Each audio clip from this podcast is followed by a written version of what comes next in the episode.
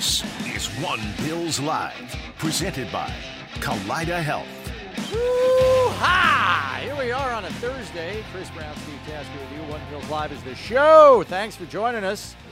Ready to rock and roll today uh, after a beautiful day yesterday. My gosh, it was we are spectacular. We're in the we're in the throes of it for sure.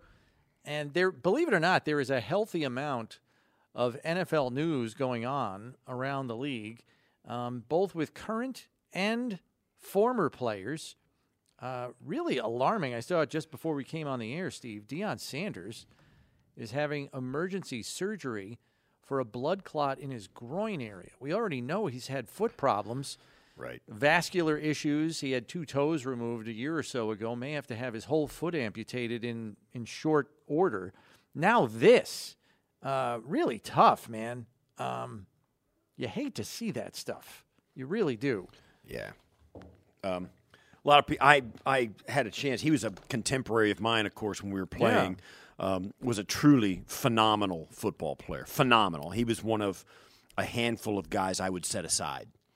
Yeah, special. Special. Uh, even amongst a league full of special people. Uh, Deion, Eric Dickerson, Barry Sanders, Bruce, Reggie White, you know, that's guys a good, like that's a good guys group. like that's a small core group there, um, different guys, and and I had a chance to sit with him. Uh, we played in a pro couple of Pro Bowls together um, against each other, but yeah, and I had a chance to sit down with him in an airport as we were leaving. It's one of those things you had. You're in this airport. Not very many people know who you are. It's a kind of a, and I saw him, right? And we said hello, and we sat down and talked. What a guy. And now he had that primetime persona, which was right. a light switch that he was able to turn on and turn off. But away from all of that was a tremendous guy. And I know, too, that there were a ton, and I'm literally more than a ton, of people he held himself personally responsible to take care of all the time.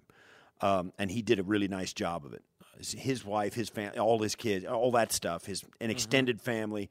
He had a lot of people that he took good care of and didn't make a big deal about that, uh, but completely different than the primetime persona, you know, dude that he right. that, that made him a lot saw. of money, that made him a lot of money.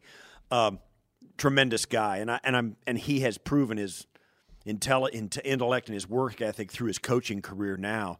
Um, there at Colorado, really showing, I think, the college coaching industry what it means to be genuine, honest, and hard-nosed all at the same time. Um, I is, think kids have really responded to it in, in yeah, a lot of ways. This has got to be troubling, though, for, you know, Colorado athletics, because this is a guy trying to get this football program off the ground, and you know he's got health issues here entering season one.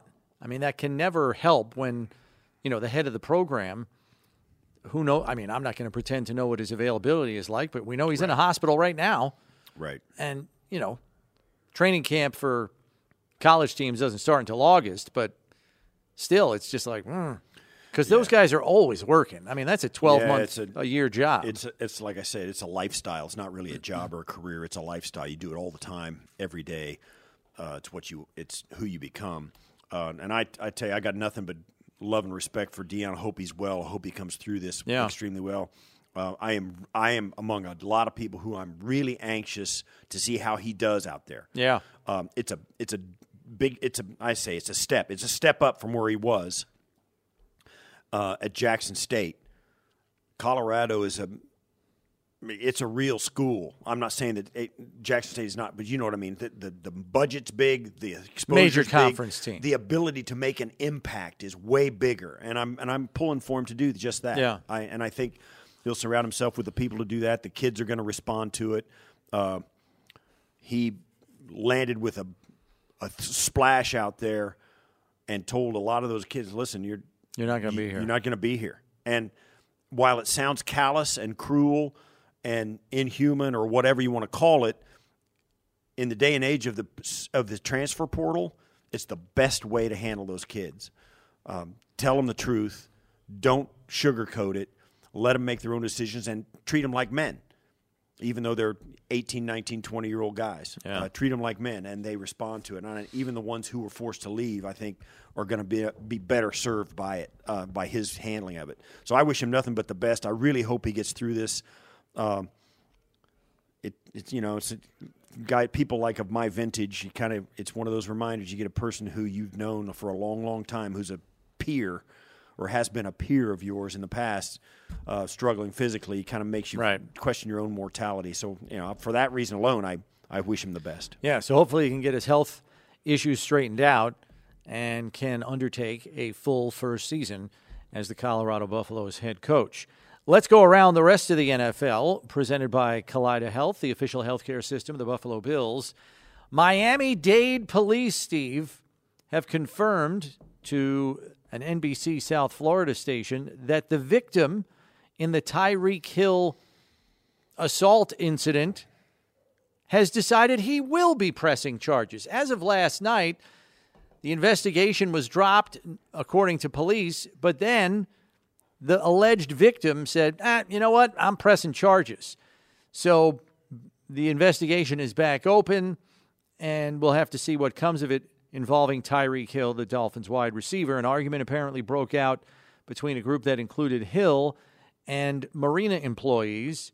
The argument turns physical, and the employee was slapped by an unidentified person. This person is presumed to be Hill, previously thought to be a story that would just disappear into the ether. This uh, will now be watched pretty closely as charges are being pressed, presumably against Hill. Um, and as we mentioned on the show yesterday, Steve, there is a history there. So that doesn't help him in the eyes of the N F L, as far as I'm concerned, personal conduct policy and such. Right. I it's. I mean, it may be a minor altercation. It was a minor altercation. It's a big nothing burger for practical purposes. Certainly he's got a reputation for it. That does not serve him well in this case. And the other, and the guy says, well, I'm press charges. And l- let me tell you how it's going to go, Brownie. You know how it's going to go. Tyreek Hill writes the guy a check and it goes away. Yeah. You're probably right. I mean, I it's hate to put, I don't want to be callous as to what. But the guy opinion. Clearly wants that check, so he's going to press charges. Right. That's the only way to get it. Yeah. So no word on whether we'll know what that check totals, but we'll see how long the alleged victim can hold out for. The news that we suspected about Jets safety Chuck Clark last week when it was reported he suffered a major knee injury in spring camp has been confirmed. He did, in fact, suffer a torn A C L. He is out for the season. And, you know, they, they did M R Is. They went for a second opinion. He did, in fact, tear his A C L. So the player for whom the Jets traded a seventh-round pick to the Ravens to acquire is now out for the year. This is also why the Jets pivoted and signed veteran free agent safety Adrian Amos, who will presumably fill the void there. So not a bad rebound player to bring back. Amos, a, a proven veteran performer, mo- most of his career in the N F C North, but still a good player. I believe he's thirty-one years old. So not a bad contingency plan, but I know they were very excited to have Chuck Clark, just talking to some people down there. So kind of unfortunate, but it's not the first time and probably won't be the last that we see a player suffer a season-ending injury before he even gets to the season. Yeah, it's it happens. It's, it's not that often because most of these guys are p- trained really smart, but you gotta you gotta work hard to get ready for a hard season, and sometimes it something happens. I mean, yeah, it's just the way it is. Speaking of the Jets, we mentioned yesterday that quarterback Aaron Rodgers was scheduled to speak at a psychedelics conference in Denver. He did, in fact, speak. And while doing so, made a pitch for such substances, like psychedelic mushrooms, to be legalized. Going to pull a direct quote here on some of what Aaron Rodgers said. He said, "Is it not ironic that the things that actually expand your mind are illegal, and the things that dumb you down have been legal for centuries? We've got to change that. It's through awareness and education. I guarantee you all these bums who want to come after me online about my experience and stuff, they've never tried it. They're the perfect people for it." We need to get these people taking it. So uh, apparently Rodgers has uh, dabbled in this area. So, well, you know, he did the ayahuasca thing, the cleanse, which, you know, right. part of the regimen, I believe, involves psychedelic mushrooms. I'm not one hundred percent sure, but I think that's right. So this is a guy that's going to experiment on the fringes and thinks his brain is better for it. As a matter of fact, he said, it's going to be hard to cancel me because before I started using this stuff, twenty-six touchdowns, four picks, we had a good season. I went and did ayahuasca the next year, forty-six touchdowns, five interceptions, M V P. There you go. Maybe I, I, I'm perfectly willing to entertain the notion that maybe he's ahead of his time, you know. Um, but as with all people who are far ahead of their time, he still looks a little bit out on a limb. A little bit. Um, he claims there's media out there that calls him a druggie or a hippie. I have never seen that anywhere. Have you? No. I have maybe never seen con- that maybe anywhere. They, they may allude to it or connotate to it, but no, nobody's ever outright called I've them that. I've never seen that written or said anywhere, and I'm gonna, not going to claim to have read and seen everything about Aaron Rodgers, but I have never heard that. And I would like to think a player of his caliber, we would have heard something like that if somebody accused him of being that or portrayed well, him you, that way. His, you can imagine what his mentions look like when he starts talking like this, okay, particularly from Chicago fans. But... whom he owns. But I get it. I mean, you, that's what happens when anything public happens about any person and that people have an outlet to get to them, like through social media. You hear it. So I'm sure he's heard a ton of stuff in his direct messaging and all of that. But it's my feeling, you know, live and let live, man. If the guy wants to do it, awesome. If he's if he's if it makes him happy, fine. Uh, I don't, he's not hurting anybody. Uh, he certainly is a, entitled to his opinion, and because he is who he is, more people hear about his opinion. Yeah. So I get it. Maybe you're maybe you have a problem with that, but that's not his fault. Uh, so he continue. I mean, we're gonna. Here's the thing. I, is this what you and I talk about him? We talk about him like three times a week at least. Right? He he knows how to stay relevant. Right. Is this are we now like what the Chicago Bears were for like sixteen years? They had to they had to talk about the guy in Green Bay all year, or you know, Minnesota fans or Detroit. He's probably fans. The N F C North's version of Brady. I would right? Say that. He I is. He's gotta that's be who he is, yeah. Because he was hammering those teams for sixteen right. years. I mean, just beating them. Like it, he was Chicago fans were a punchline. Yeah. With Aaron Rodgers, right? Yeah. Oh, man, I don't... He did get out on a limb a little bit. Yeah. Uh, his last quote was very good. He started ter- talking about words that are said about him, said about others, and he he got deep, man. He says, quote, words are so interesting. They have such power in their spells. There's a reason it's called spelling, because the way that the letters are put together have such power. Sounds like he might be using mushrooms right there. Dude. I mean, what what is going on, Aaron Rodgers? I, I don't. I'm going to be very interested to see. I, I would love how to see Jets fans right. interpret and take all of this in. Are they freaking out? Because I let me just say, I know more than a handful of Jets fans, right? Because I went to high school with a lot of them, and the ones I know are probably going, "Is this guy going to be all right for Week One? Are, are we? Are we?" Are we going to be okay come the regular season? What What is this guy doing? Right. That's, you know what I mean? Because New York, it's no nonsense. It's get the job done and be the best. That's it.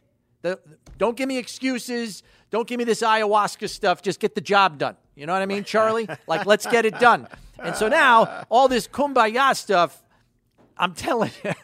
It's not gonna fly. I, I'm I'm really interested to see. I wish I had a like a you know an, a GoPro or some cam on Aaron as he faced the New York media and started ex- pontificating about spells. Yeah, yeah. Well, this was this this it was um, on a podcast. Con- this right? conf- no, this conference oh, was in conference. Colorado. That's right. Yeah, the was psychedelics in, conference. Yeah, it was in Colorado, but. how words are spelled. I mean, we're getting we're getting down literally down to the letter here. I mean, deep, deep stuff. I, I mean, I don't know if he's got to go sit in the darkness again or what, but Jets fans might be gripping a little. I'll tell you what, the, I'll say this. I don't know where the guy is mentally inside of it, but I'll say he comes across as just being totally okay with anything. You know, he I mean, is. He is like he is totally comfortable in his own skin. Exactly. Good for him. He is like, I'm good. You know, you. Because all he, you know, he just plays the the ultimate trump card. He says, "I've done stuff you haven't done, so you don't know my experience," yeah. uh, and none of us have That's done valid. all of that stuff. So I'm, yeah, okay, good for you, man. You're you're out ahead of it all. Mm-hmm. Bless your heart.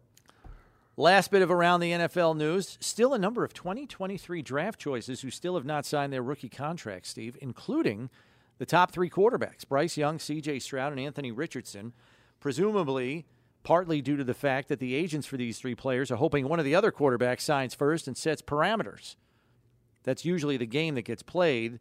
But the Panthers, Texans, and Colts, they're probably going to put those guys in the starting lineup from the jump.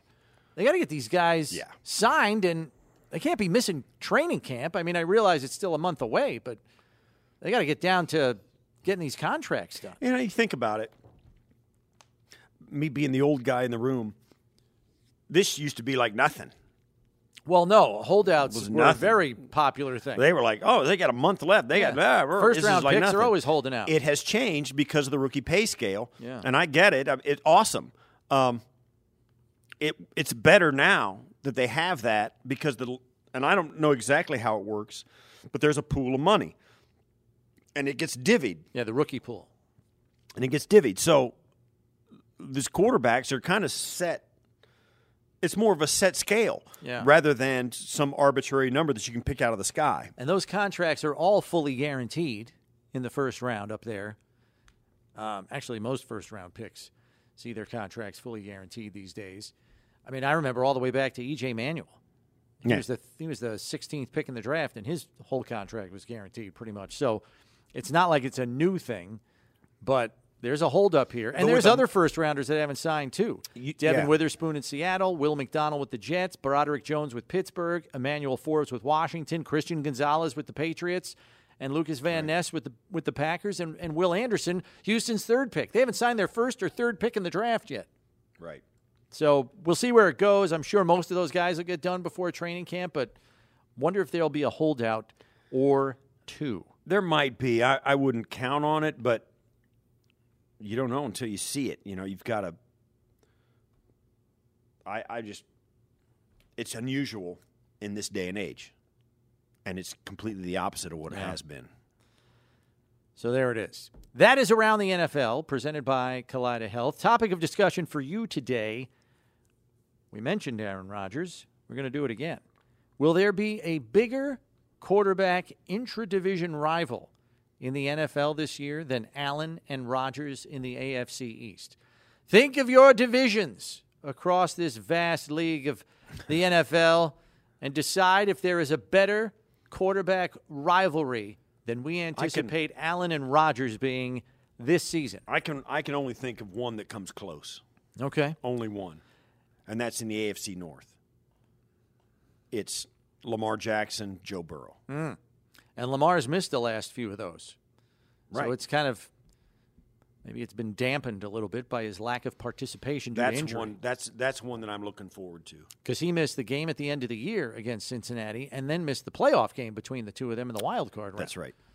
That's right. And and you may – I mean, and I know this. Miami fans will tell you it's not, it's not about Aaron Rodgers and Josh Allen. It's about Josh Allen and Tua. Or something like that. Right. And I'm having a hard time getting to that point from our seat, but I see it from Miami's point of view.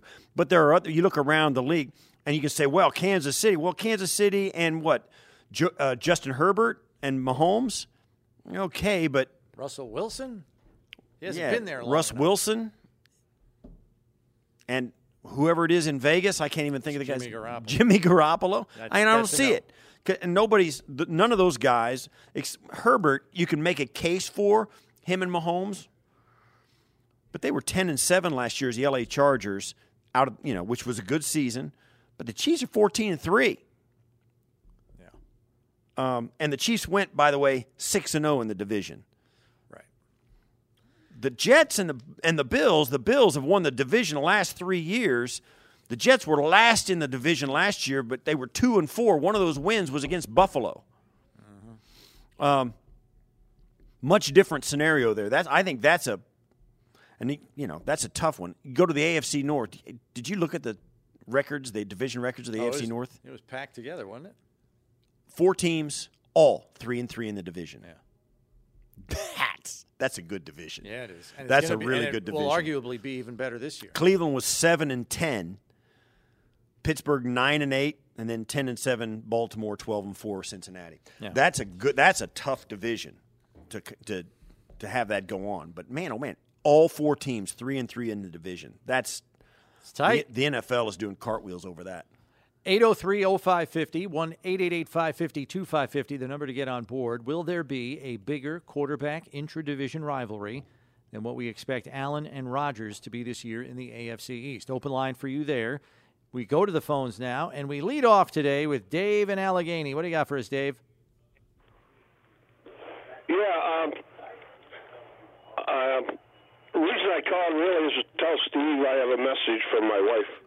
We were... Uh, Had a graduation party two weeks ago, and uh, didn't want to say hello. He probably gets that stuff in, in the hotel or in the restaurants and stuff all the time. But my wife says that Steve is better looking in person than he is on T V. Whoa! How about that? There you go. I never Brownie never tells me that. Thanks, Dave. Wow. Or thanks, Dave's wife. Thanks, Dave's wife. He's just relaying the message. Dave's probably not even married. He's trying to get her. Put Dave through anytime. Well, they, you know, anytime they, Dave calls, put him right through. They, they do say the camera adds ten pounds, so you know, so you probably do look better in person. You know, that's outstanding. There, how about that for a leadoff today? Steve getting bouquets thrown at his feet that's by nice. The ladies of Western New York. Wowie, wow. Yeah. All right. Well, we move along and we go to Chance in Alabama. What do we got for us, Chance? You're on One Bills Live. Hey, thanks for taking the call, guys. Sure, sure. Yeah, I was watching the uh, R G three and Rich Eisen interview, um, and it was talking about Diggs, and yeah. R G three apparently had some inside information, quote, unquote. Don't know if that was really that inside. Um, but, you know, I, I try and love Diggs as a receiver, but I think we would all agree the best news during this time of year is no news. And when you show up to training camp like the way you did, and you're you're complaining because Josh Allen was running for his life on the last drive of a Cincinnati game where his offensive line couldn't protect him. And no one has ever accused of Josh Allen not giving one hundred twenty percent. I, and, and I don't want to call him a diva, but that's kind of diva-ish to me. I mean, what's he going to do, start crying uh, and saying that's my quarterback next? Are we going to get a T O out of him? I mean, like I said, I don't want to be that guy that calls him a diva, but when you do stuff like this, I mean, and I mean, I, and I know you. Uh, one of you guys played. The best news is no news. So just keep your mouth shut. You know, do what you're getting paid. I mean, you're like what the third highest paid receiver in the league, and you get more targets than anyone on this team. And if you were still getting thrown the ball by Kirk Cousins or Kirk Cousins, whoever you want to call him, I mean, what do you want to? I mean, are you going to ask for a trade to go play with Patrick Mahomes? Because that's probably your only better option. Other than having Josh Allen throw you the ball, what is your only better option? Patrick Mahomes? That's it. So just keep your mouth shut, fall in line, and and, and, and play football. Do it. Do what you God gave you the skills to do. I mean, so many people would love to be doing what you're doing. I mean, don't be a diva. I'm going to say it. That's diva. What he did was diva. Okay. Thank you for taking the call. Yeah, thanks, Chance. Uh, here's the thing you got to remember, and I, I would caution all fans to do this, and because I, you're right, I did play, and I, I had, I mean, I played with Andre Reed, who, I don't know, I love him, I love him, and right here, bro, right, yeah. Part of what is being a little bit that way is part of the job description. I'm, I'm not even, I'm, I'm not going to sugarcoat it. You got to be a little bit like that to be good. It's just part of the job. Fans, Brownie and me and all of us fans out here outside of the locker room, outside of the this friendship circle of the team, out, you know, away from it, we tend to chew on this stuff a lot more than the players and coaches do. this thing that happened last week, I would be shocked if any of the players, D- Steph Diggs, Josh Allen, Vaughn, any of the, I, I wonder if, if all of them are sitting there going, oh, my gosh, that's so old. It, it was probably washed away the day he showed up for practice the next day. It's it's not worth their conversation in the locker room to even bring up today. And I know we haven't – and we're like the people who – you know, it's like when when you're married or something and this, one of the spouses comes home from work and gives you this thing about, well, there's this person in the in the, in the office, they're bugging me, da-da-da-da-da, we had this we had this big serious conversation, da-da-da. Well, the spouse at home is sitting there saying, oh, man, that person, I don't know. I, da, da, da. Meanwhile, it's all washed over at the workplace. You kind of get back together and you have it out, and, then, and you don't ever hear about it. But this person at home still thinks that there's this rift there, right? And there's not. And that's kind of where we live out here. Yeah. These guys in the locker room, when I was playing. It's already been put to bed. Yeah. We had I, I, five, five fist fights in the locker room. Five. And I mean, they were death matches, right? Yeah. And it was lucky there was a bunch of guys around. You could pull, you know. Pull them apart. Right. So by the end of those days, those five different days, it was like over the stretch of, you know, a handful of years. By the end of the day, those fights were like, dude, sorry, bro. Yeah, okay, I got you. Right? So, but if those, if those guys go home to their wives and say, hey, hon, I got into a fist fight today with player X. And uh, that wife would hate the other wife and the other player and that da, da, da, da, da. You know, you just can't let that do that, right? So when everybody gets a glimpse of any of the strife or the friction between strong men yeah, playing for keeps, they're like, oh, my gosh, they don't like each other. Well, quite the opposite. So the five fist fights I witnessed, a fi- I'm saying a fist, they weren't like hard conversations. Haymakers. They were, they were death matches. You'd have paid money to see him. Seriously. Okay. So that stuff is part of what it takes to grow because that conflict shows who we really are and who we want to be and who we're aspiring to be. I don't think you're doing this the right way because if you don't do it the right way, we're going to get beat on Sunday. And if you do this, keep doing it that way, you're hurting all of us. I'm doing it this way because it's the best way because of this and this and this. And you don't see what you're doing. You don't even know what you're talking about. Fist fight. If you're going to grow, both of these guys are, you know, both of them are trying for the same thing, right? Yep. And when you finally understand each other and extend both, then it's like, oh, dude, you're right. Let's go. You grow. Yeah. You grow. That's and, and why that's, it's hard to watch. And that's what Sean McDermott hinted at when he provided clarity the next day and basically confirmed that they all want the same thing, which is to win. And that's why I know that Diggs often gets painted as a diva. Our last caller just did it. And I think he is misunderstood because of the way he goes about handling these things. It may not always be seen as ideal by the general public or the fan base, but every single time, at least from the answers that I have gotten, he's coming from a place of good intentions. And those intentions are for the team to win the whole thing. And he is dead set on doing that. There's a burning passion in him to win a championship. They've been close. It hasn't happened.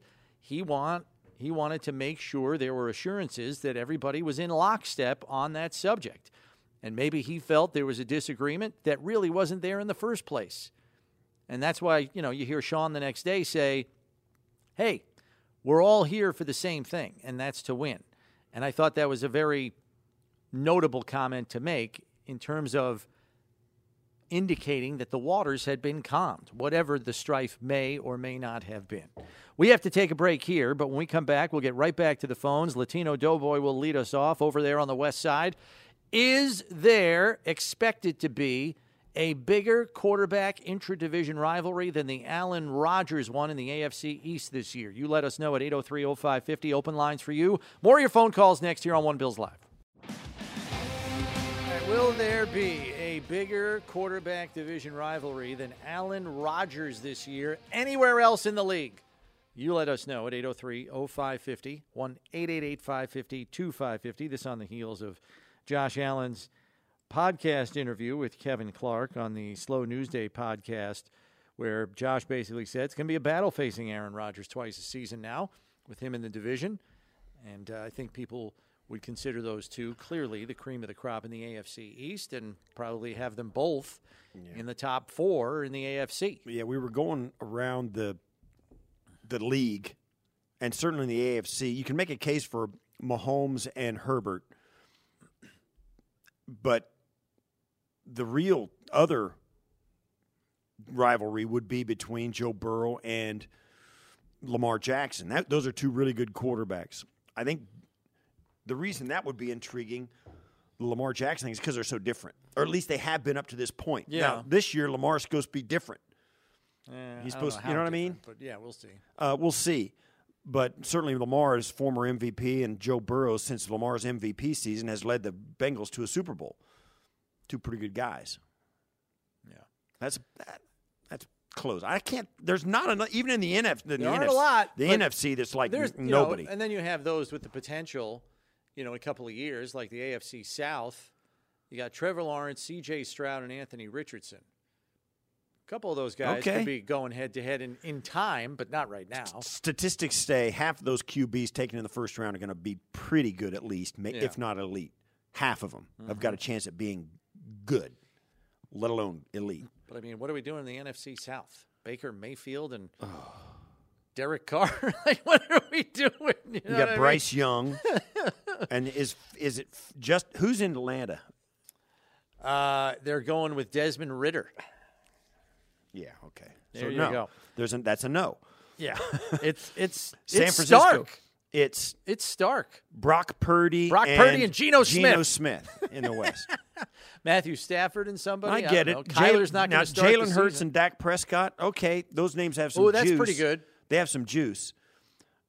With Daniel Jones mixed in, mm. that's a pretty good division because it's in the N F C. If it was in the A F C, yeah, I think they'd finish think, it up with Sam Howell. If if Wolf. The N F C East played against, and they maybe they are this year, I didn't they check. They are. They're playing against the A F C East. No. Oh. If the N F C East was playing against the A F C South. Oh. Trevor Lawrence is the best quarterback in that division. Mm. I don't. Interesting. Now, you, everybody's really high on Jalen Hurts. I don't know. I like Trevor Lawrence. I do too. Jalen Hurts has a really, really good football team around him. Trevor Lawrence hasn't had. Both, you know, but Jalen Hurts got to the Super Bowl. Trevor Lawrence didn't. But he did I get it. He did get to the playoffs after one year with a new head coach, which is unusual and difficult. True. Let's go to the phones, though, at eight oh three, oh five five oh, one eight eight eight, five five zero, two five five zero. Open line for you there if you want to weigh in. But we lead off with Latino Doughboy. What do you got for us? You're on One Bills Live. Hey, how you doing, Bronny Steve? Good, good. good. Good, good. Listen, I just want to make a comment and then talk about Rodgers and Allen. The comment is, I want to give it to Bills Mafia that I suffered through all those years without a playoff. Things happen in the N F L with teams and all that. Won't people just relax and enjoy the ride? Because I got faith in Bean and McDermott to get things right. Um, you, you want to go ahead, Ronnie? Or no, no, I'm good. I no, mean, that's good if you stuff. Got anything else, that's fine. You got something yeah, else? And as far as um, if you look at the divisions, as far as the quarterbacks go, Rodgers, if Rodgers played like Rodgers from two years ago, and with Josh Allen, yeah, that's I can't think of a better quarterback duo besides Steve took my answer on uh, Prescott and Jalen Hurts. Yeah. But Jalen Hurts only did it for one year, and he, and he just got a new offensive coordinator. So let's see what happens this year. Yeah, that's you know no, that's a good point. What do you think? Uh, yeah, what do you, I don't know whether to call you, Latino or Doughboy. Uh, you call me Latino, you call me Doughboy. All right. What about what about Lamar against Joe Burrow? Um, Lamar against Joe Burrow. You that's a good question, Steve. I think if Lamar, if this is my opinion. I watched that playoff game. I watched the last game of the season they had, and I really believe that. Baltimore, if they would have had Lamar, I think they would have won, honestly, because Joe Burrow couldn't do nothing against that defense. Yeah, that's true. Yeah, they did struggle. And, and I was thinking that, see, Lamar brings a different element. I think oh, yeah. the offensive coordinator, if they go through the, because he can sling it, but the thing is, is he's accurate enough to sling it over the middle. You know what I mean? So things yeah, won't yeah. fly, and then you get a pick. You yeah, know, right. so basically, you know, the Rodgers. You know what? I I was telling my brother, you know, in order to beat the, to be the best, you got to beat the best. And I said, I'm I'm I'm not a Jets fan, but I was happy they got Aaron Rodgers. You know, because yeah. I said now we're going to see where we at. But this uh, A F C quarterback thing, I'm looking down the list, and I said, damn, everybody got quarterbacks everywhere. Yeah. And then the rookies they drafted this year with Houston and uh, that guy Richardson. Anderson, I watch a lot yeah, of college football. Yeah. Yeah, yeah, yeah, yeah, yeah. In Indianapolis, I watch a lot of college football. Right. I see this guy Richardson. I've seen him do some amazing stuff. That said, that that's Josh Allen right there. You know. But other than that, thank you for taking my call. Yeah. Yo, y'all have a real right. good weekend. God bless you, and I love you guys. This is right. this Thanks. is my soap opera. All right, All right man. Well, thanks. we appreciate it. Thank you for the call. Latino Doughboy. I'm going to call him L D. L D B? Latino Doughboy. L D B. Yeah. There you go. Might have to go Yeah, L D B that was a good call, sure. and he's, he's right. I mean, that, he he's gave a brief synopsis of stuff you and I have been talking about for months now.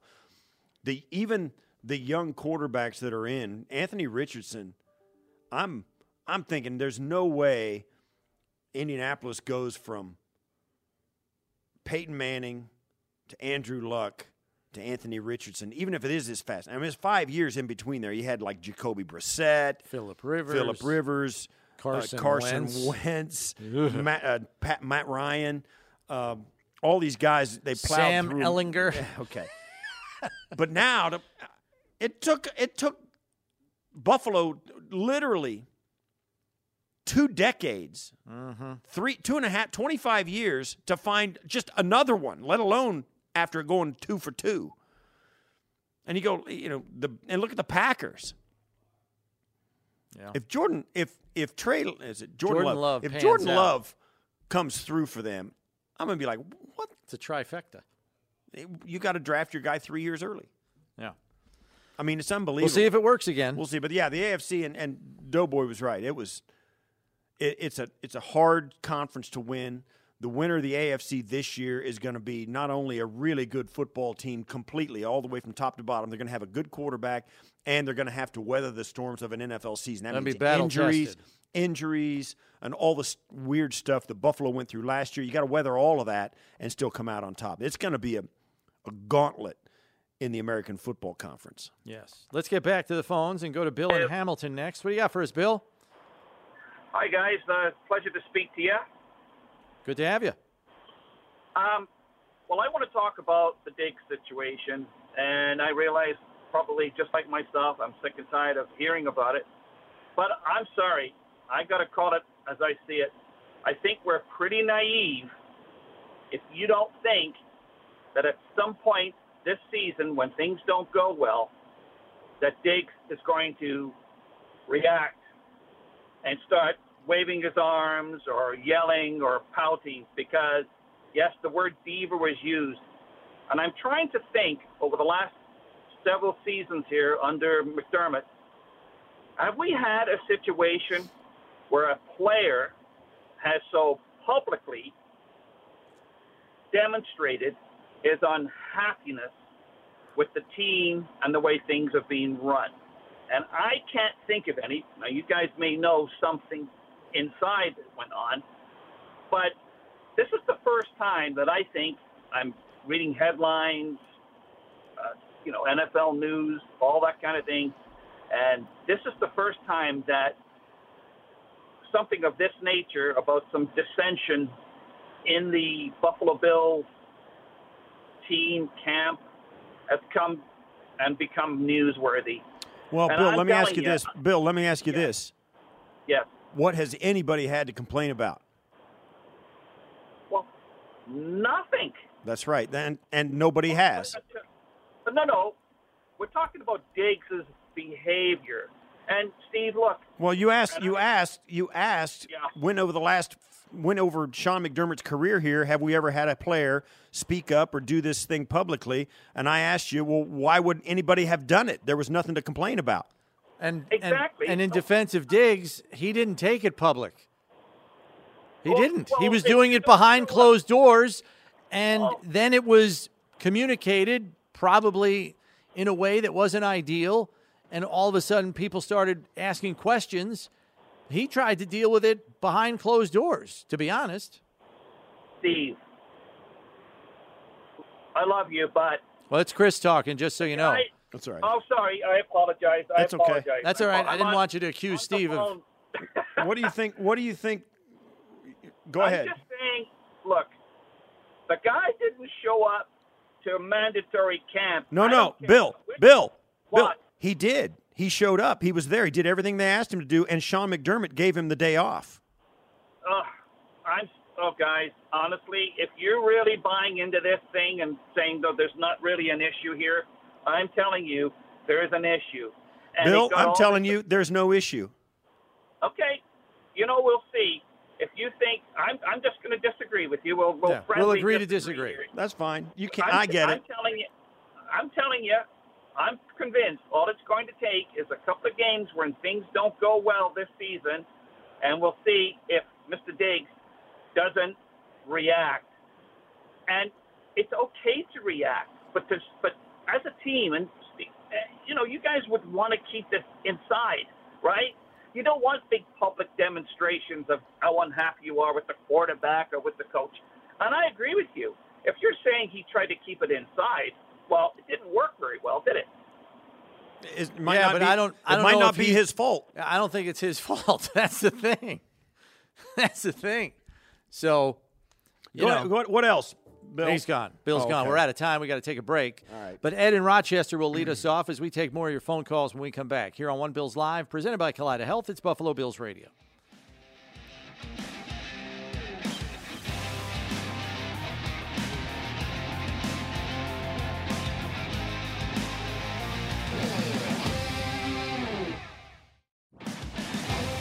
Just wanted to remind you that the release or the premiere of the concepting behind the Bills' new stadium, Built for Buffalo Episode one, will air tonight at seven p.m. on the Bills' website, the app, the Bills' YouTube page, and on the Bills' Facebook page.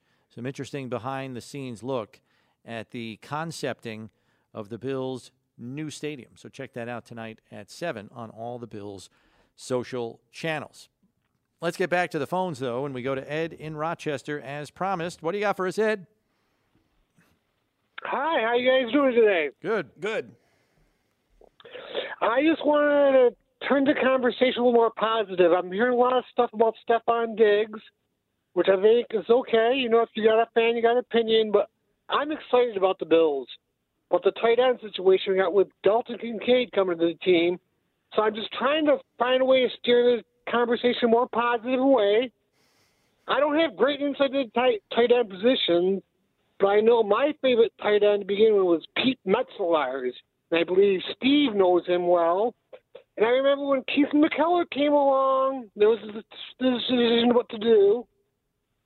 So anything you guys got to offer, I say go Bills. Thank you.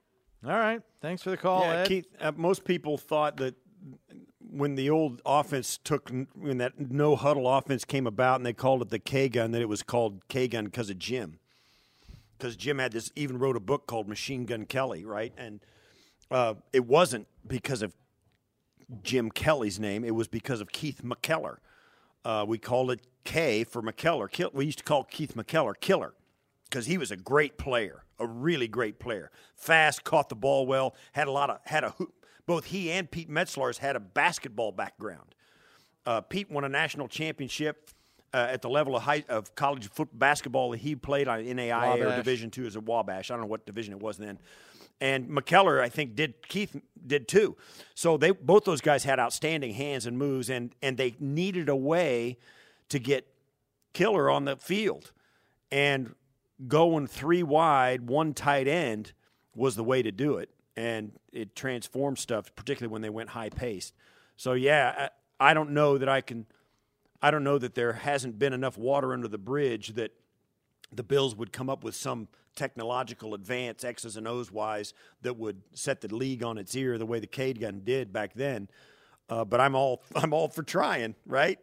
Um, I'm excited about the team too, no question about it. These uh, Kincaid and Dalton Knox – Dalton Kincaid and Dawson Knox – I'm going to start calling them Dalton Kincaid and Dawson. D K and D K. Yeah. Then you're not wrong. D K squared. D K squared is, you know, is going to be cool to watch. Um, hopefully, Kincaid is so good they got to find a way to get him on the field. That's the way it was with Keith McKellar. Um, Pete Metzler's close friend of mine, still is, and at the end of his career had played more games at tight end than anybody in the history of the league. He was a he was a stud. He was six eight, two fifty-five, two sixty, could block like a tackle. Um, and Keith McKellar was more like Dalton Kincaid, could run and catch and get open. So to put those two guys on the field at the same time with Dawson Knox, who is probably a little bit better receiver, a little bit more athletic than Pete was, you know, put those guys on the field together is pretty fun to think about.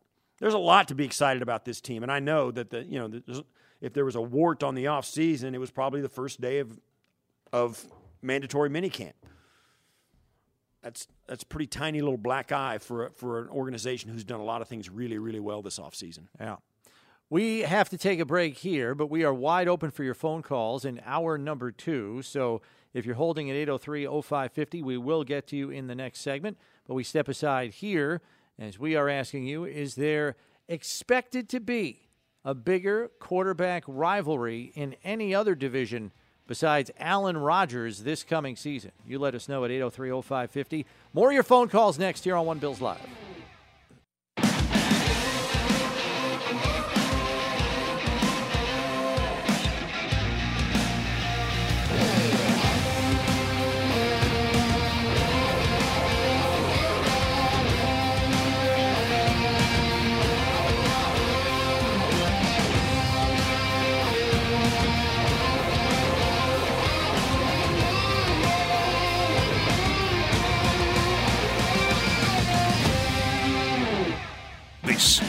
One Bills Live, presented by Kaleida Health.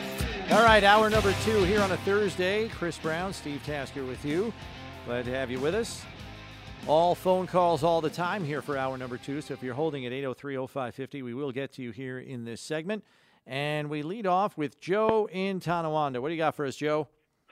Hi, guys. I, now, I know I, I called you a couple of weeks ago and told you about it. Uh, well, first of all, uh, I'm thinking uh, the quarterback for Cleveland. Now, I forgot his name, but that should be interesting. You haven't talked about him yet. Yeah, that's Deshaun a Watson. Pretty good division. Yeah, him. Okay. Uh, the other thing was uh, I asked the screener to bring up the fourth down play against Cincinnati. I believe there was seven minutes left and four timeouts. Right. And we needed seventeen points. So instead of taking the three points to stay alive, we committed suicide on fourth down. And so I feel if we would have took those three points, those the Diggs things would have never even happened. We'd be talking about something else. All right. Thank you. All Bye. Right. That's your opinion, and you're yeah, entitled Joe, to it, sure. Joe. It's and a three-score game. You with... might you might be right, uh, but you know we'll never know. And the simple fact of the matter is, if the fourth down play works, we don't. The Diggs thing never happens either. So, yeah, there's a lot of ifs, ands. But if they win the game, I'm pretty sure the Diggs thing doesn't happen. Uh, so there's a lot of ifs in that. But you're right. Um, that the way that game ended. And particularly after the way the season had gone and the way the season kind of wobbled at the end from the Monday night in Cincinnati all the way through to the two games after that and then the wild card game. Well, the, the two games after that, with one, one of them being the wild card game. Um, it was a it just you could feel the in this building, you could feel the season slipping away.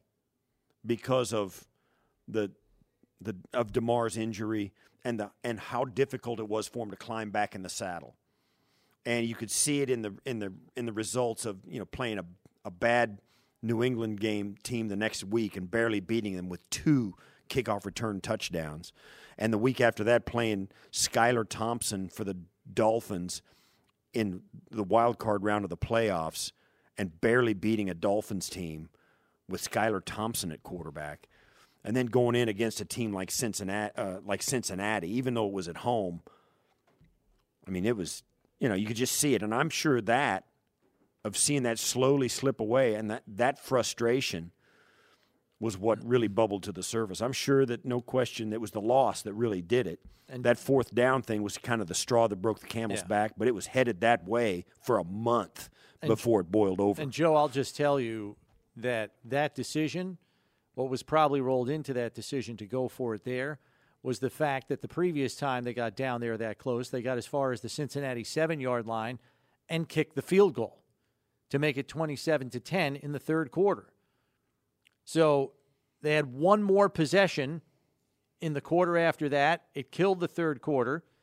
They got two possessions in the fourth quarter.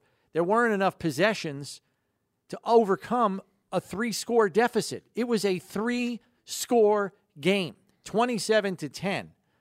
And, and to I, the to that possession, up until that possession, the Bills had the ball six times the entire game. They had eight possessions the whole game, when you usually have ten to twelve, or at least the Bills have been used to having ten to twelve. So possessions were at a premium. You're down there. You got to go for seven with seven minutes left, knowing you may only get the ball two more times the rest of the game. Yeah, and even if they do get the three points, you're still down you're, fourteen. You really are asking, and, and maybe this is why they maybe this is why they, they did go for it. They didn't believe their defense could get a turnover from a team that was running the ball as well as Cincinnati was running it.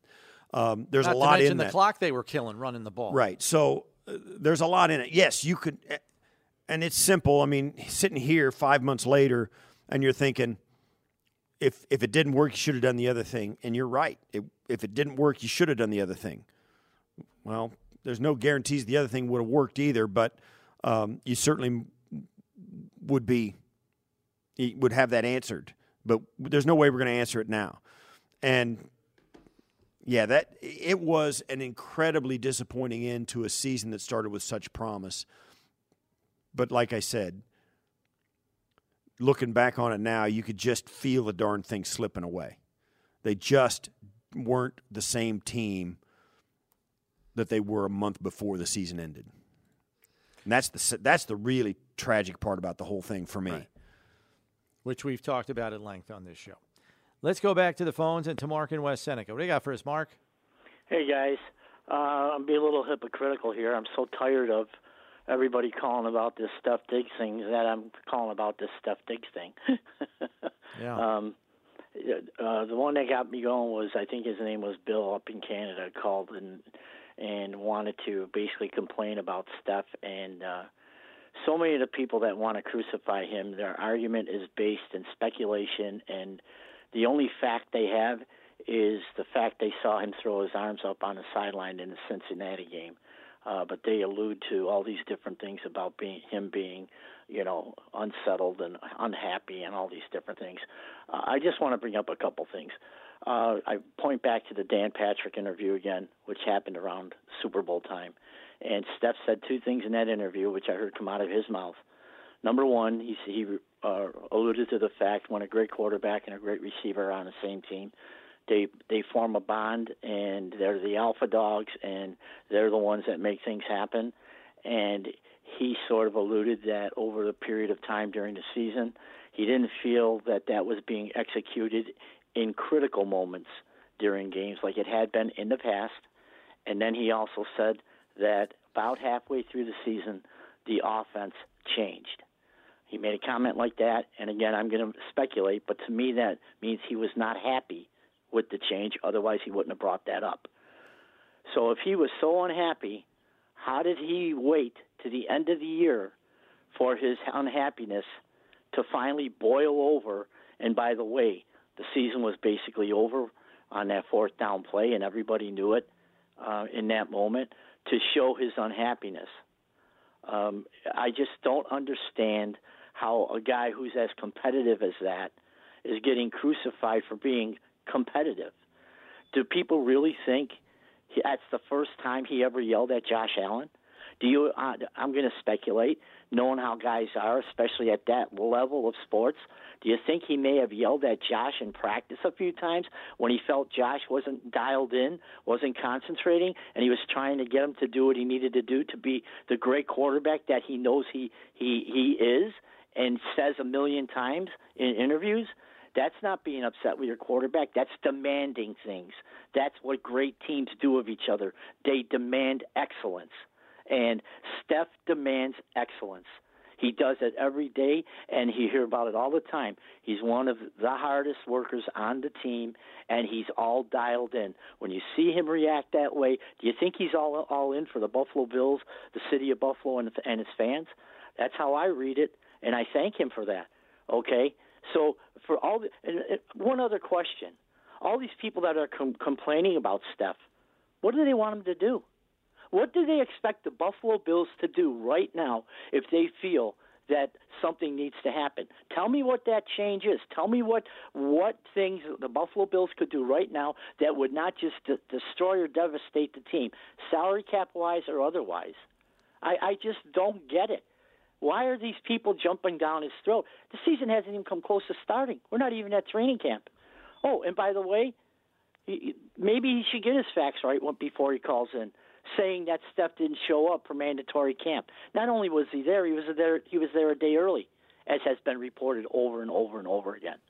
So come on, people, let's let's get our uh, our act together and stop taking a guy to task that who is a leader on the team. And one last question, I'll let you go because I, I am rambling.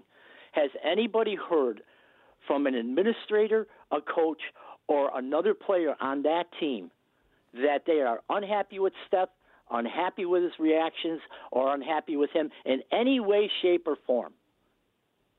Anybody. Um, I haven't heard one word uttered out of the Buffalo Bills camp on One Bills Drive that they are unhappy with the way Steph Diggs is reacting or how he's conducting himself. Thank, so uh, yeah. I'll just leave you at that. Mark, Thanks, thank guys. you very much. Appreciate the call. Um, a lot of what you said is true, and, and a lot of what we talk about, either positively or negatively, is conjecture. But you're right, and the last thing you said there was probably really right. Um, Sean McDermott doesn't want Steph Diggs to go anywhere, and neither does Brandon Beane. Steph Diggs yeah. doesn't want to be anywhere else, and and Josh Allen doesn't want Steph Diggs to go anywhere else. Um, I think these guys are all close. They're very close-knit. Um, some guys show frustration differently than others, and Steph Diggs demonstrates his. And that sideline outburst in the Cincinnati game was the way he does it. I don't think anybody was surprised by that on the sideline. The, his teammates and his coaches, I think they kind of expected that to be the real Steph Diggs that they know and love. Uh, I, yeah, I, I, we like to talk about this team because we in, we are excited about it. We're fans of the team, and Brownie and I work for the team, and we we're closely tied to its fortunes. And we want nothing but the best for these guys. And I and and it's my nature to spin things positively, plus uh, because I've seen so many misunderstandings regarding how teams are, how they function, and all that uh, in my lifetime as a as a broadcaster that I that I know are just misconceptions and misunderstandings about how things work. This, to me, is all of that. Uh, fans don't like it when anybody on the team seems unhappy. They think it's going to bring the thing crashing down.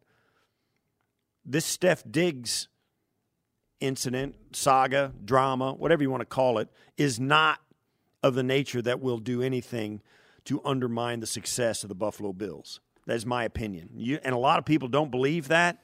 They think that's they think they can't believe that Steph Diggs and what he just did over the last two days isn't an absolute wrench in the works of everything. And they think it's his fault.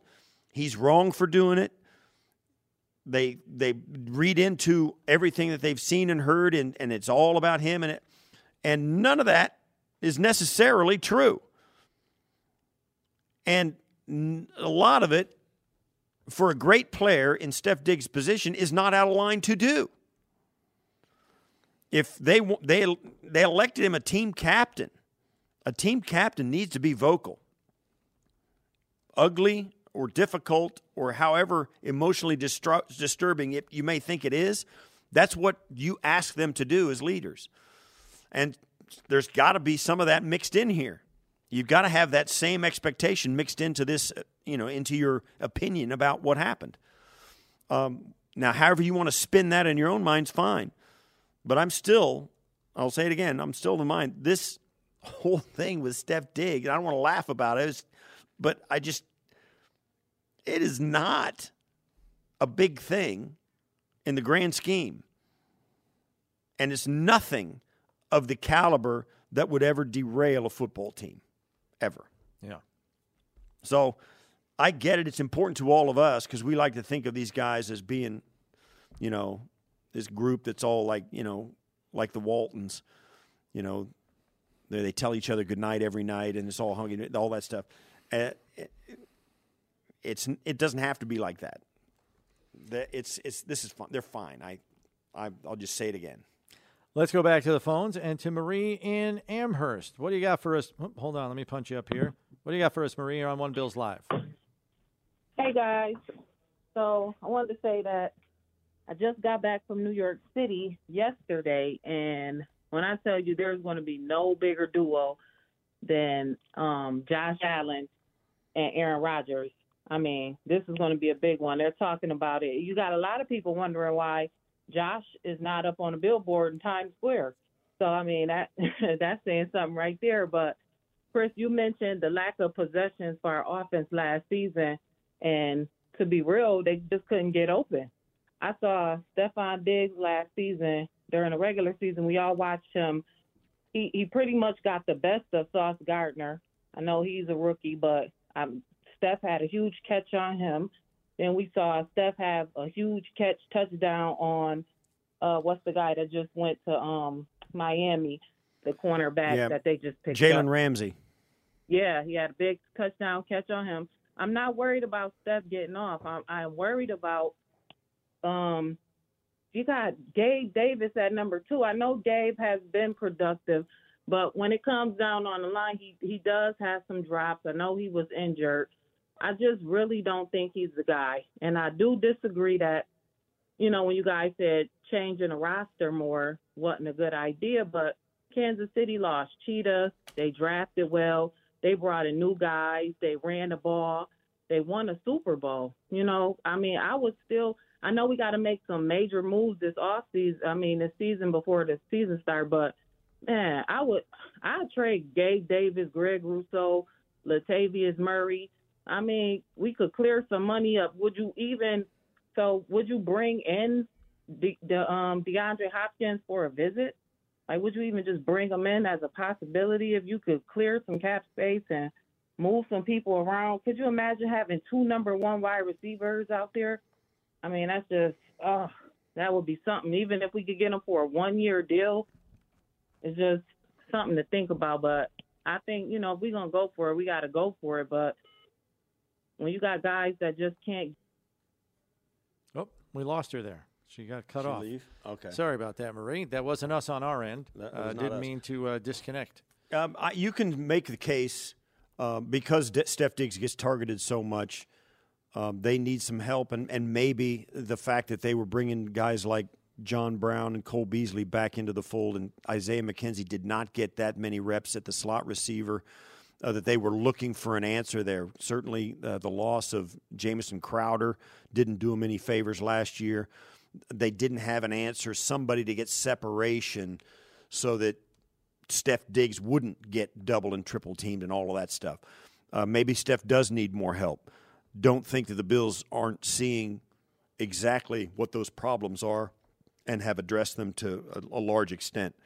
Um, two of the biggest guys they signed, aside from the offensive linemen, were the wide receivers, uh, Trent Sherfield and Deontay Hardy. We'll see if those guys can come in and stay healthy enough to help. Uh, but you're right uh, in what you say about the Bills versus the other teams around the league. The Kansas City Chiefs seem to make, be able to make do with guys who are lesser proven uh, than even Gabe Davis has been.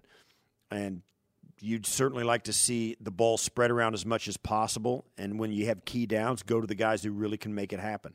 Uh, maybe that would help Steph Diggs immensely if they brought a guy like DeAndre Hopkins in.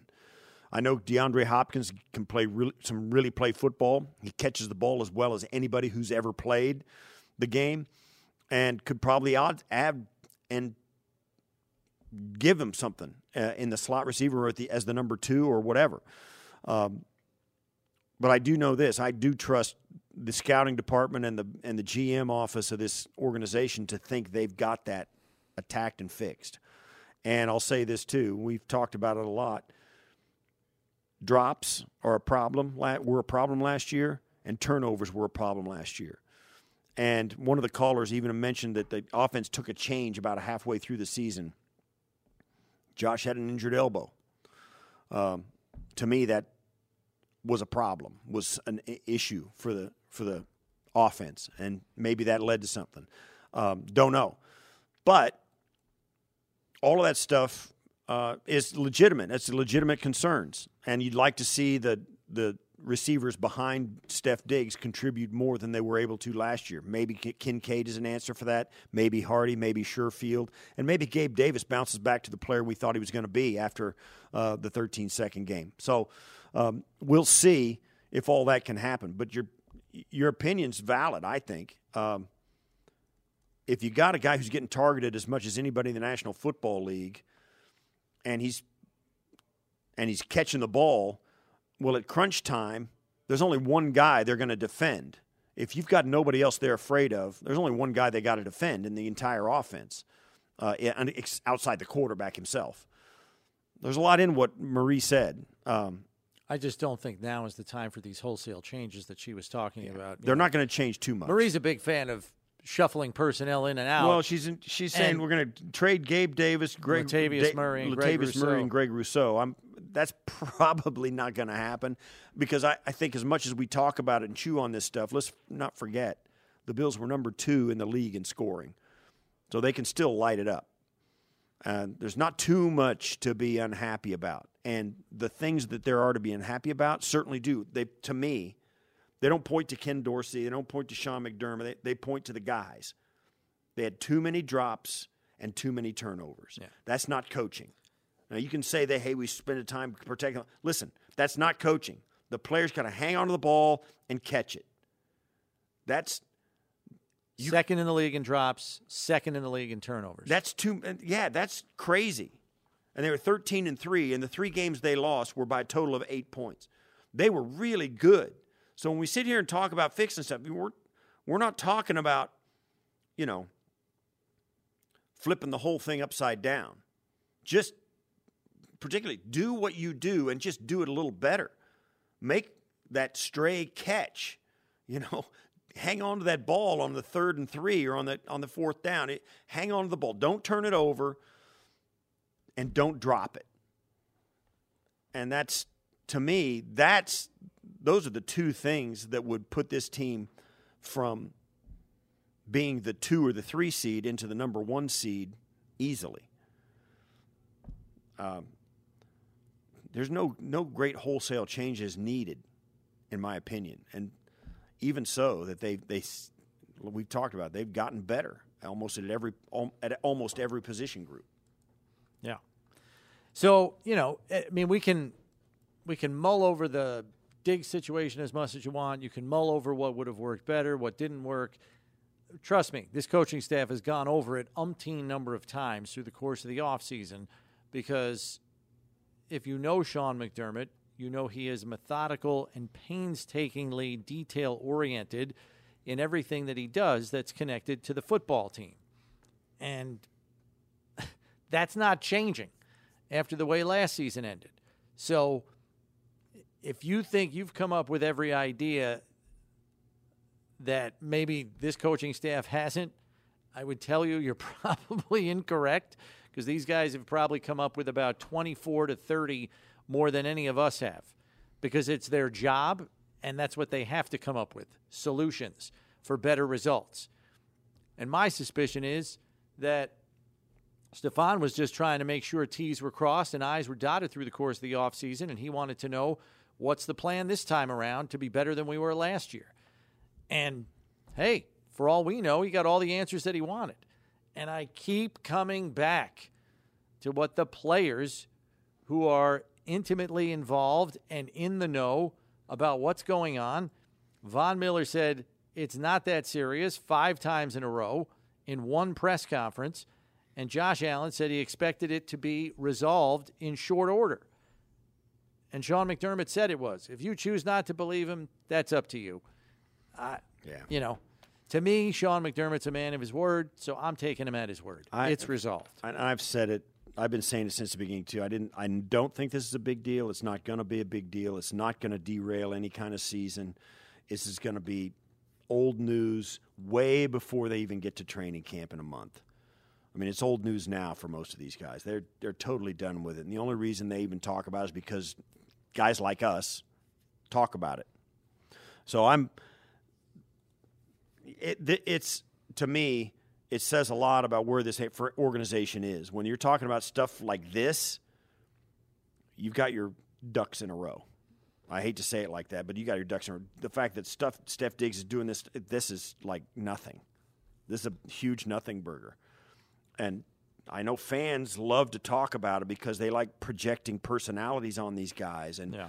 and attitudes on these guys and relationships, the way they think the relationship's going on these guys. And they think they think Steph Diggs thinks this about Ken Dorsey, and they think Steph Diggs thinks this about Josh Allen. They think Steph Diggs thinks this about Sean McDermott. And they none they don't know they haven't even met him, right? So I think this just I mean we, we talk about I mean we getting we got the banks are phone people want to call and talk about it, so we'll talk about it. But um, maybe we should thank Steph Diggs for the content. I mean I should write him a little thank you note. Because that's I Well that's the that's the irony in this whole thing. He's not the one who made it public. Yeah, he didn't yeah, he didn't. And it only got out because Sean McDermott was being Sean McDermott. He's like, yeah, I'm very concerned because he's in, he's Sean McDermott's very concerned about everything that goes on inside the doors. And that goes from a coaching staff to and when a player has a serious question, he would answer the same way. I'm very concerned about his question. I don't why why was he on the second floor right next to the elevator in the hotel on that road trip? Because it was going all night and it kept him awake. He's very concerned about that. It's the same thing. That's the way the guy answered the question. And man, oh man, I, and I'm going to say this. If the next time he does that, would somebody on the media ask him a follow-up and not just like shy away from it? Because if you ask him one follow-up question in that press conference, he goes, well, I'm, you know, he, just just to put this at rest, to rest Sean, is, was was he here? Was he that? Was he doing this thing? And, you know, you would have gotten the whole story. Yep. So, yeah, I mean, it's unfortunate, but why we're dwelling on it a week after the fact. Well, I, people want to talk about it. That's I, the only reason. Right, but where is where is where is that going to get anybody? No, I, I mean, I don't I don't understand. I I, that's what I'm You're right. That's what I'm struggling with. Uh, eight oh three oh five five oh, the number to get on board, one eight eight eight five five oh two five five oh. We have to take a break here, but there's an open line for you. We are discussing quarterback division rivalry. Aaron Rodgers looks to be the best of the bunch in the entire league. If you've got a better one, let us know. More of your phone calls next here on One Bills Live. Stay tuned.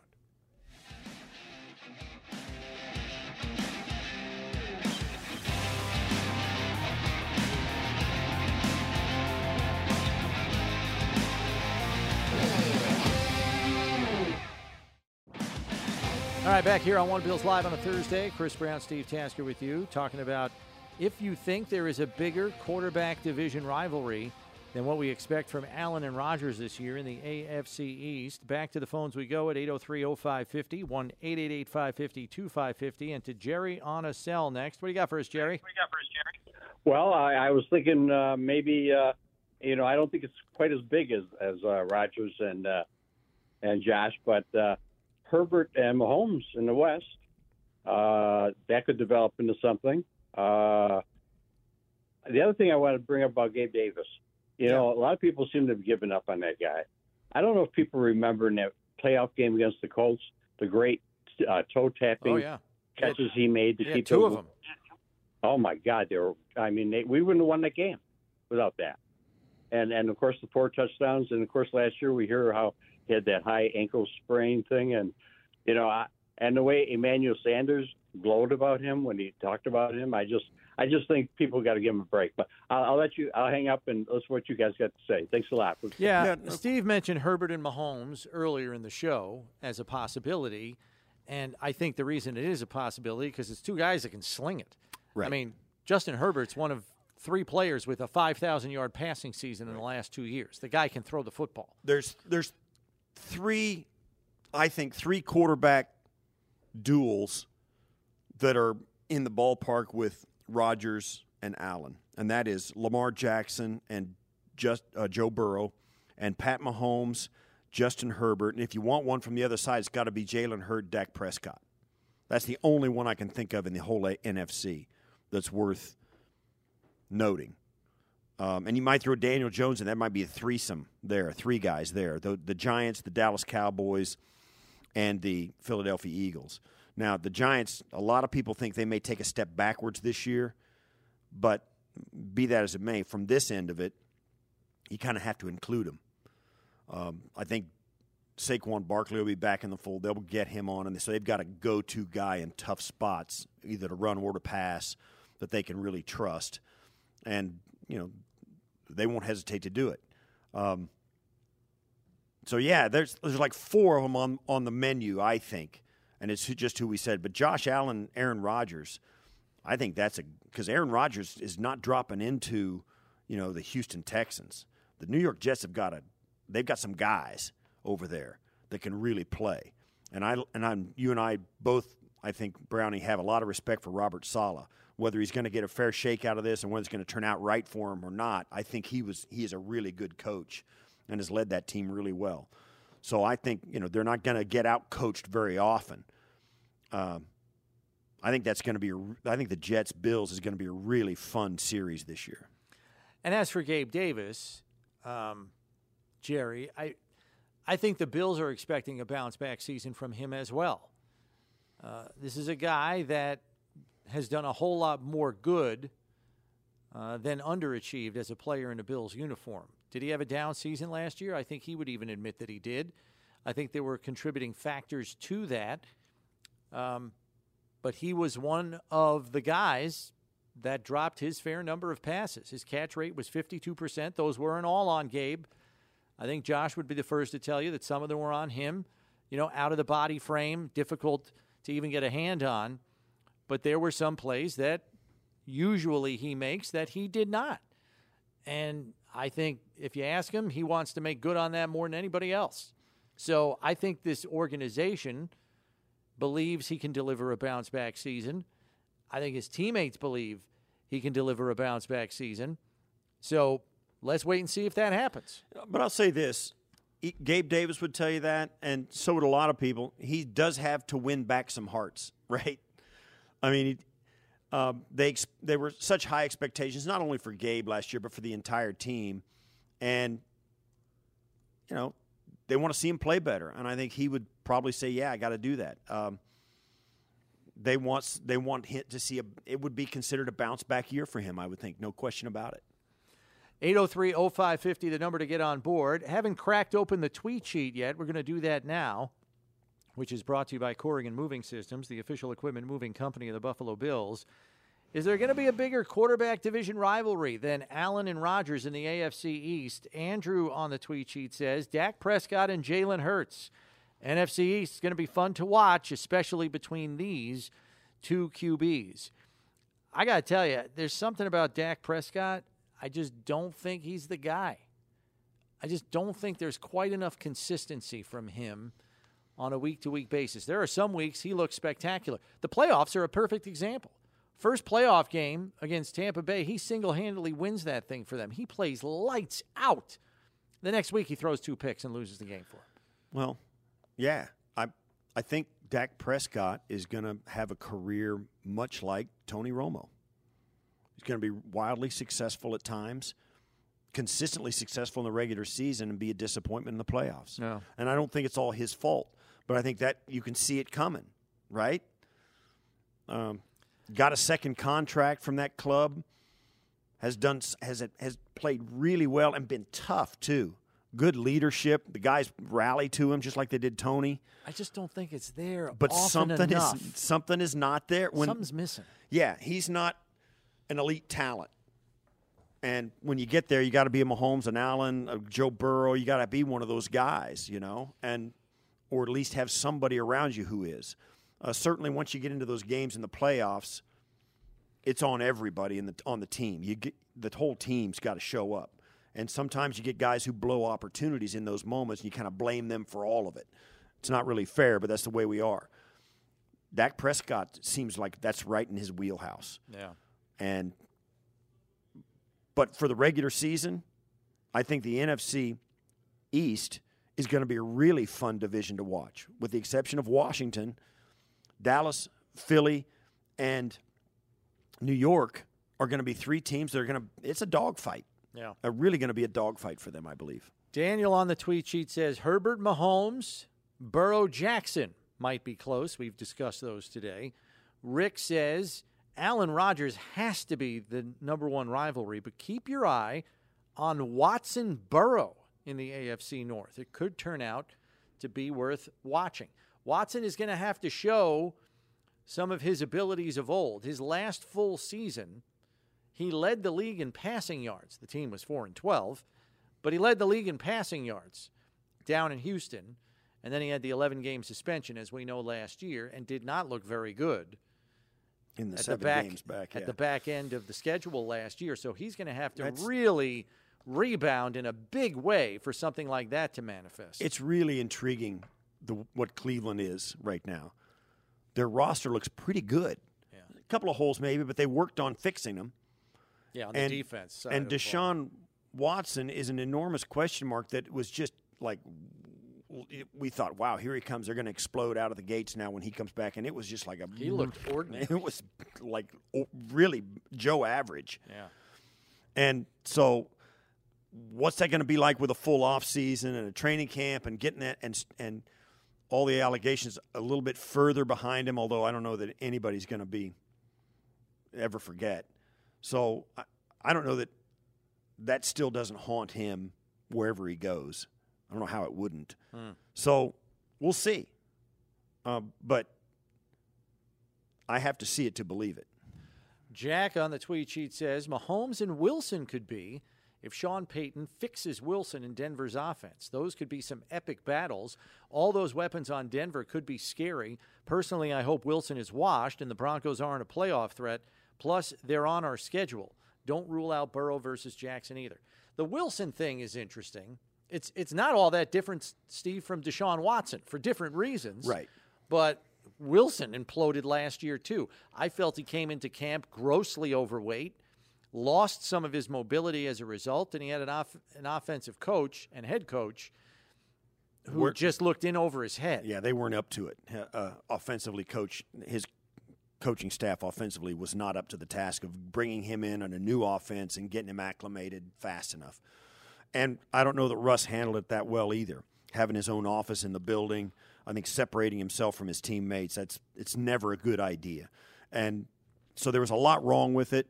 But there's a lot of reasons, knowing that, and let's face it, a really strong head coach like Sean Payton, and I and I'm not I kind of chuckle when I say it. That guy, that guy's a piece of granite. You ain't you can push against him, he won't move.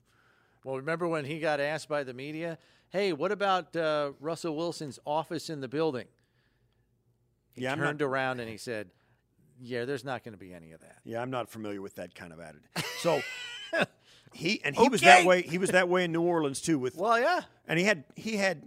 Granted, he had um, uh, who was his quarterback? Who was his quarterback in in uh, New Orleans? Oh, Drew uh, Brees. Drew Brees. He had Drew Brees. So those two saw eye to eye. So Brees was a great guy to have for him. But man, Sean Payton will call the shots. Yeah, and he's an aggressive guy, and he asks some things of his players, and Russ Wilson. Probably, I would say, given what I know about Russ Wilson, I would say he's going to help him a lot. Oh, yeah. A lot. So I'm not saying he's going to be back to two thousand twelve Russ Wilson or two thousand thirteen Russ Wilson, but man, oh, man, he's going to be better than he was in twenty twenty-two. It'd be hard not to be. Yeah, so uh, he's going to get coached up, and that makes a big difference. So that quarterback duel that we're debating today between Mahomes and Russ Wilson that may be happening, Sean Payton is the big factor in that rather than the two guys no. taking snaps. Break time for us here. Some final thoughts on the tweet sheet when we return here on One Bills Live, presented by Kaleida Health. It's Buffalo Bills Radio. final thoughts on the tweet sheet here. Dinah says, it's too soon to be a rivalry between Allen and Rodgers. It's the Jets, and I'll be surprised if Rodgers lasts two years. Three is ridiculous. Dinah bringing the heat. Three is ridiculous.